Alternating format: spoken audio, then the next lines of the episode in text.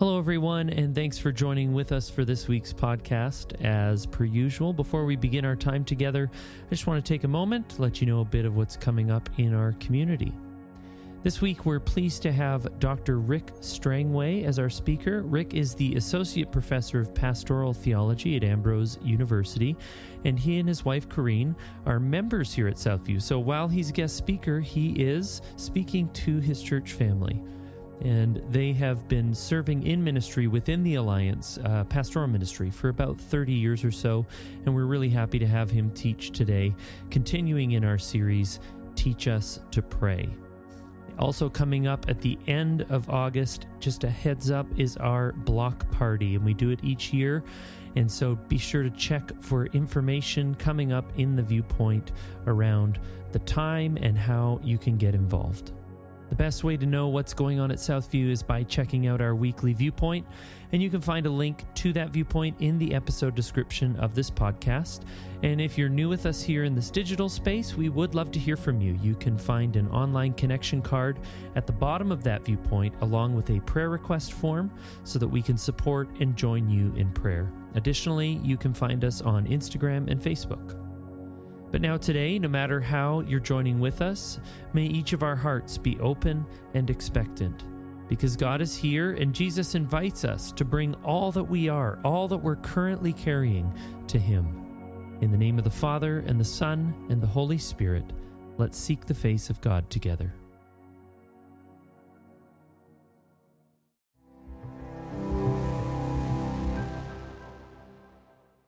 It is quite possible that the Old Testament character that we're going to look at tonight is the one person who's most associated with the night. The darkness of the inner life, the struggle of the soul, the wrestle of the spirit, the reality of what sometimes we find ourselves, and maybe you and I, on a week like this, we find ourselves struggling and wrestling. And so I invite you to turn to the first book of the Old Testament, the book of Genesis, in Genesis chapter 32, if you like, or you can listen along or read along with me this evening. And friends, this is the word of the Lord. In Genesis 32, we pick up a story where Jacob, the grandson of Abraham, the son of Isaac, finds himself after a long storied life beside the river Jabbok in the dark of the night. It begins in verse 22 with these words, and we'll read to the end of the chapter.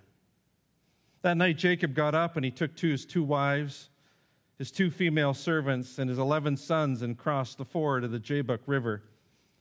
And after he sent them across the stream, he sent, them over, sent over all of his possessions, so Jacob was left alone.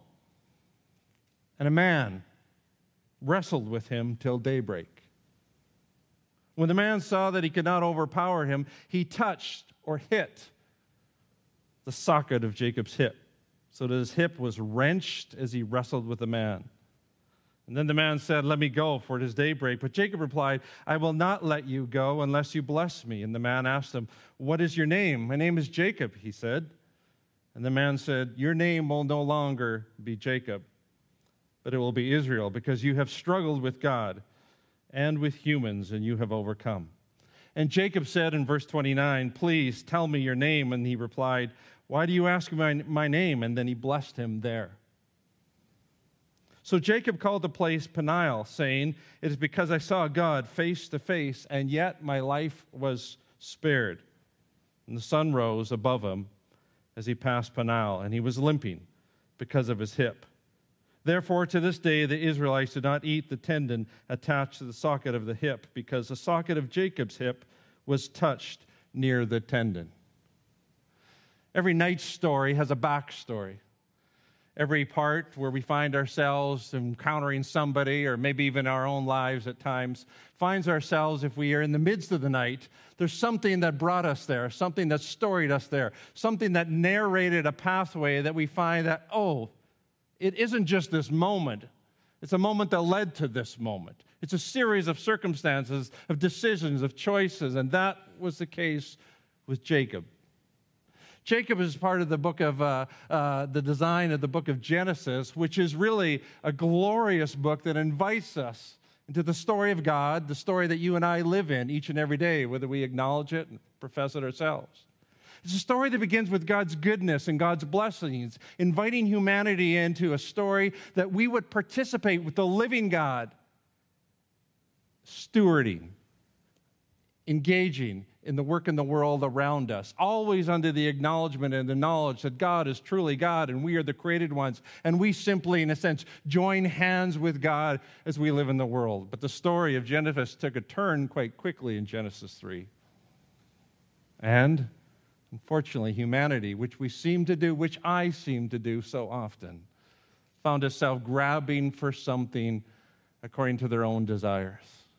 Well, in the next several chapters, it had a spiraling effect where again and again it became obvious that those who narrated Genesis would make it clear that Genesis was telling us something about our story that we were always clutching, grabbing, trying to take things, even though we wanted the goodness of God, the great exclamation point that came across Genesis chapter 1 again and again, seven times, and double on that last day. Yet we were always desiring to do it our own way. In Genesis chapter 12, the grandfather, as I'd mentioned, of our character we're going to look at more deeply, Jacob, was chosen by God. And God came to him in Genesis chapter 12 and he said, Listen, Abraham, I'm choosing you and your family so that you will be a blessing to others. You will join me and I will bless you so that you can walk into the world and through you, others will know that I am God. The same promise and different words and slightly different storylines came to his son Isaac. And then also to Jacob. Jacob's story really starts in Genesis chapter 25. He's born, really, a twin to Esau, with Esau. And in his womb, while Esau comes out first, he's the second of these two sons. He comes out grabbing the heel of his brother. And the word in the Hebrew, Jacob, is a play on the word as of heel grabber. And in fact, that word is also a play on the word trickster or deceptor or deceiver. Jacob, the heel grabber, Jacob, the deceiver, Jacob, Jacob always trying to reach out and grab a hold of something according to his own designs and his own ways. And the truth is, that's how it began to unfold. As it moves forward quickly, Jacob, one day, as they're two grown men and they're beginning still living in the kind of larger part of their family's uh, uh, t- tents uh, with Isaac and his mother Rebekah, Jacob comes home one day and deceives his brother for his birthright. His brother was hungry, and he, Jacob gets that birthright, being the younger one. It wasn't his to grab a hold of, but he took it. Again and again, it happens that this uh, deceiver, Jacob, kind of does it again later to his brother as he tricks his father for the blessing that was to be given from father to the eldest son. But he deceives his aging father who wasn't able to see. And Jacob again turns the story and reaches out. It's worth reminding us just one more time the story of God is a story of goodness, a story of blessing, a story of human flourishing. It's a story that you and I are continually invited into again and again. It's a story that Abraham was chosen to be a blessing to others. God desired to choose Jacob and use him to be a blessing. And in fact, at one point in Genesis chapter 28, when Jacob meets God at Bethel, he says, Truly, this is the place where I've met God. And God blessed him and said that he would be with him and continue on. And yet, Jacob always struggled with faith, always seemed to be working in the ways towards what God wanted, and yet kind of turning it uh, along his own designs one time after another, till eventually he was sent away to go far away and find a wife.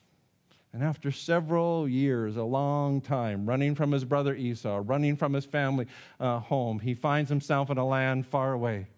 And there, with his uncle, going back and forth through a series of deceptions, one with the other, he finally seems to have this, what he wants a wife, children of his own, and many, many flocks and sheep and herds and so on that are his. He turns after God directs him home and he comes home to meet his brother. And it's in Genesis 32, in the passage that we read, that he's preparing to meet his brother. He has sent all the family ahead, All the herds and all the flocks have gone ahead. He's actually been worried about this meeting with his brother and sending them ahead. He tells uh, all the servants, Listen, you try and gain favor by giving these, many of these herds and sheep and goats and so on, as a gift to my brother so he'll be appeased, so it'd be softened. And there, in verse 32, Jacob is left alone by the river Jabbok in the dark of the night. Night stories are not just moments, but they're stories that lead up to moments. It's there in the night that he wrestles with a man, we quickly find that this man is God, a figurative image of God encountering him in the darkness of the night. And this wrestling is a long wrestling, and he comes face to face to God. Again, in the Hebrew, the language of face to face means he comes into the presence of the living God in the dark of the night. We might even say, when he thought all else was lost, when he was at the edge of the river and he was uncertain. There he comes, and in a wrestling match or in a prayerful match with God, he encounters God's divine presence there. And they wrestle. Well, the night quickly, in a few verses, as we noted, gives way to the day. And by the time the daytime uh, arises, there's at least three things that have arisen uh, that we find out about Jacob now. He's given a new name. His name will no longer be the heel grabber, the trickster, the deceiver, Jacob. His name will now be Israel. Representative of this long journey of his of always wrestling yet never fully understand that God wanted to bless him, use him, have his hand upon his life. Always grabbing for something, always struggling for something, and yet he would just need to surrender and lean into the grace and the goodness of God. He would be Israel, one who wrestles with God. We also find quite clearly that God blessed them there in the dark of the night. Maybe surprising maybe out of the goodness and the design of God and his providence on Jacob's life. In the story, we see it more clearly, even by the time we get to the end of Genesis, in Genesis chapter 50, verse 20. God would say, Listen, they might have meant it for evil, but I meant it for good. For God is constantly at work in the day and in the night. And then the third thing that we find when morning breaks he walks with a limp the wrestling match left him hindered, hurt, suffering, wounded from the struggle with God. Maybe for some of us, there's a little bit of a truth and a reality in our own journey with that. Some would say, those who are scholarly would know a little bit more of the Old Testament, that the hit to the socket, it says touched in many of our English translations, was much more of a punch into the inner thigh that would dislocate the hip. Maybe even more specific to say, it would be much more of a punch into the one place where Jacob could generate his own blessing and his own children and multiply and flourish in this world. It was a constant reminder for Jacob when morning broke that truly only the one who names and the one who declares blessing is the one who has the grace and the goodness to do that. It's not something for Jacob to grasp. Well, when we look a little bit deeper at this passage, we might ask ourselves when it comes to prayer for you and I, practically in our own life, in, the, in this uh, summertime world that we are living in these days, what can we glean? What can we take for this from our own, our for our own spiritual journeys? There's at least five things I might suggest. The five things are this the first is maybe obvious, but it's simply the fact that nighttime meetings are part of the spiritual journey that we often will face. For many of us, it's something that if we come upon a time when we're struggling with God or we're in a dark spot or we, we find ourselves uh, trying to make sense of finances or trying to make sense of decisions that adult children have made or trying to make sense of uh, all the things that are scattered and broken uh, around us, and we're wondering, God, what is happening? It's in those places that oftentimes God wants to work in the midst of us and shape us and form us and meet us there. The night is a part of the normal spiritual journey in so many cases. Secondly, nighttime can be a time or a place where there's both a heaviness and a thinness. Let me explain. The heaviness comes with the burden that we face. When we lay in bed somewhere in the middle of the night and we look up, and there we stare at the stucco or whatever, the smooth plaster that's above our bed in the dark, and we squint our eyes, wondering how long it is until the break of day will come. It's a heaviness upon our heart. It's both an emotional and sometimes it's a physical weariness in our bodies, but so often it's a spiritual heaviness. And we can be in a service and we can even have, have a, a day of relaxation, maybe on a day like today, but we can find ourselves heavy in the midst of a spiritual darkness in our own lives. And yet, as the Celtic Christians would tell us, it can be a place of thinness, a place where heaven and earth almost touch together. A place where you and I might see, say or see, and all of our senses would tell us God seems silent, He seems distant, He seems far away. My sin or my choices or my narrative, my storyline has led me to this place, and I'm left alone. And the truth is, it's in those very moments that Scripture witnesses. And here's the third thing Scripture witnesses again and again and again that God seeks to meet us in the midst of the nighttime experiences of our own spiritual journeys. Which leads to the fourth thing. When God meets us, we come face to face with Him if we humbly, in faith, walk forward into the night. And in spiritual language or in language of spiritual formation, we might even say this that it's only truly when you and I come to the place where we can experience God, where we can meet Him face to face, that then we can truly see ourselves. To unpack it just a little bit more, but you don't need to remember this when you leave.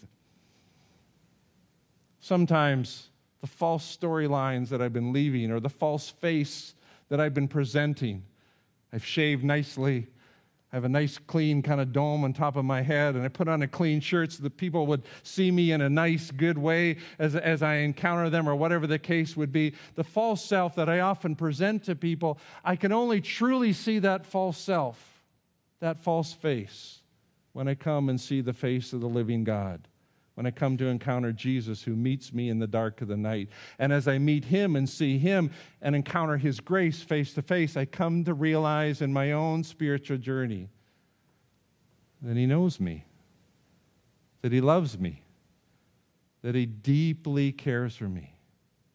That it's not just a false self. It's not just the storied past that I have. It's not just the brokenness of my own sinful choices. It's not just the things that have happened to me and the circumstances in a post pandemic world. It's not just the realities of all the things of my family choices around me. It's not just that, but God loves me amidst all these things and accepts both that which is broken and that which He is forming into wholeness through His grace and His mercy. The living God meets me in the midst of the night. And in fact, as people who believe in the risen and resurrected Christ, the one who is alive that we sung about already, who is risen and on, on his rightful throne, as ones who place our tri- trust in Jesus Christ, we believe that God truly has met us in the midst of the brokenness and the darkness in the world in the cross. A cross that shed a light in the darkness so that we can grab a hold of that which rises to new life.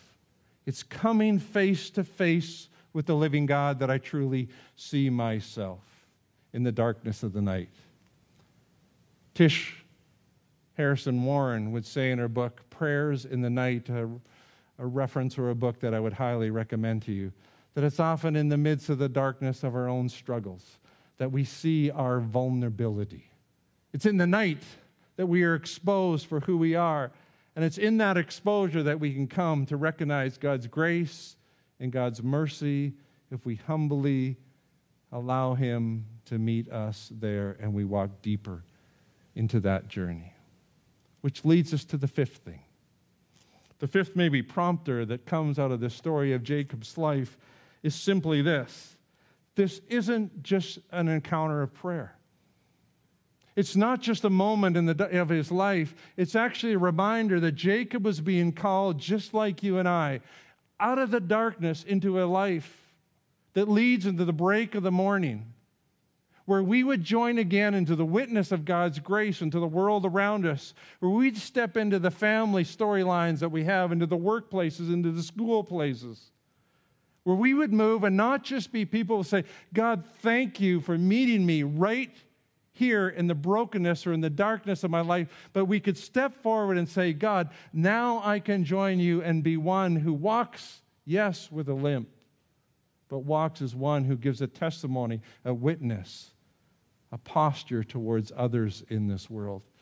Again and again, the goodness of the Genesis story and the goodness of God's story, the goodness of the gospel story, is a story that invites us in and through to meet God at the cross where He meets us and to rise again to tell the story through words, through actions of our own lives. Paul would say, as he would write to the believers in the church in Philippi, I want to know Christ. I want to know Christ and the power of his resurrection. I'll be honest with you. I was in the eighth grade when God called me into Christian ministry. And when I first would have come across those words, I was probably about 15 or 16 years. And I was thinking to myself in those days, I want to know the power of the resurrection of Jesus Christ. And in my mind, with my imagination, I was thinking, wouldn't it be glorious and wondrous to see the power of God come again. And maybe I'd come down out of the ceiling of some, some beautiful auditorium like this, and there'd be smoke rising up, and it would be a glorious, powerful moment, and, and God would be there, and I would enjoy every midst of it. But Paul goes on to say, as many of us know, I want to know Christ and the power of his resurrection, and to participate in his sufferings. It's often as we begin to mature in our spiritual journeys and begin to listen and begin to watch what God teaches us through and in His Word again and again that we see it's in these very places where we struggle the most. It's in these places where oftentimes it's a long journey of darkness where we're working through the shadows towards the light, that God has been at work meeting us, forming us, shaping us, and inviting us to lean forward into the world around us. It was St. Ignatius who would have said this. I'll have to just go to the slide because I can read it better there because this just powered off. Take, Lord, receive all my freedoms in a prayer of surrender.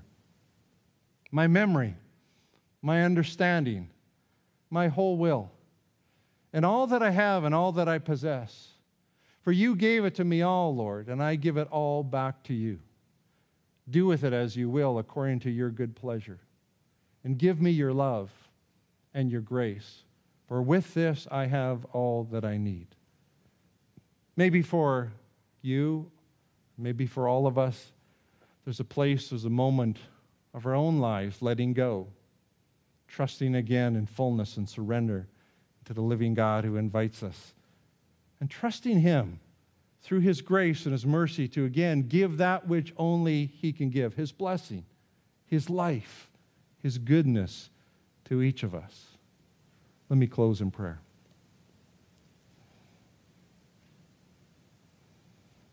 Father, we are thankful for your incredible gracious patience with each one of us. We thank you that we see with limited eyesight at times. We hear at times with ears who don't, aren't always as sharp and attuned to the things that we need to discern and hear. Yet you are one who is constantly with us, constantly willing to lean forward and tap us again on the shoulder.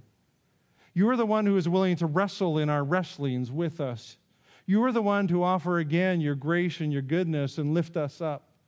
You are the one who continually provides that which we need, giving us sight, giving us strength, giving us wisdom, giving us hope. And so, Father, I pray that again on this day, that you would meet each one of us.